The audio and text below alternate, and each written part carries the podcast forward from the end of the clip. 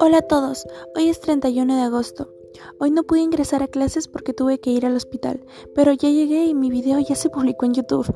No puedo creerlo, ya tiene 106 vistas. Estoy muy emocionada.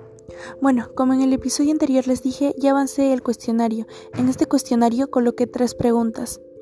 Y pues ya se lo envié a 15 personas, y por lo que leí tengo varios comentarios positivos. Sin embargo, uno que otro me dan críticas, lo cual no quiere decir que esté mal.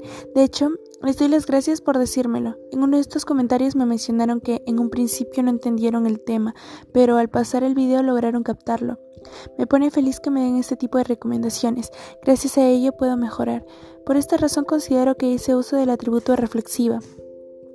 Y bueno, antes de terminar, quería comentarles que en el próximo episodio, que supongo lo haré en unas 6 o 4 horas, les comentaré sobre la finalización de mi informe. Tengan una linda mañana. Nos vemos en unas horas.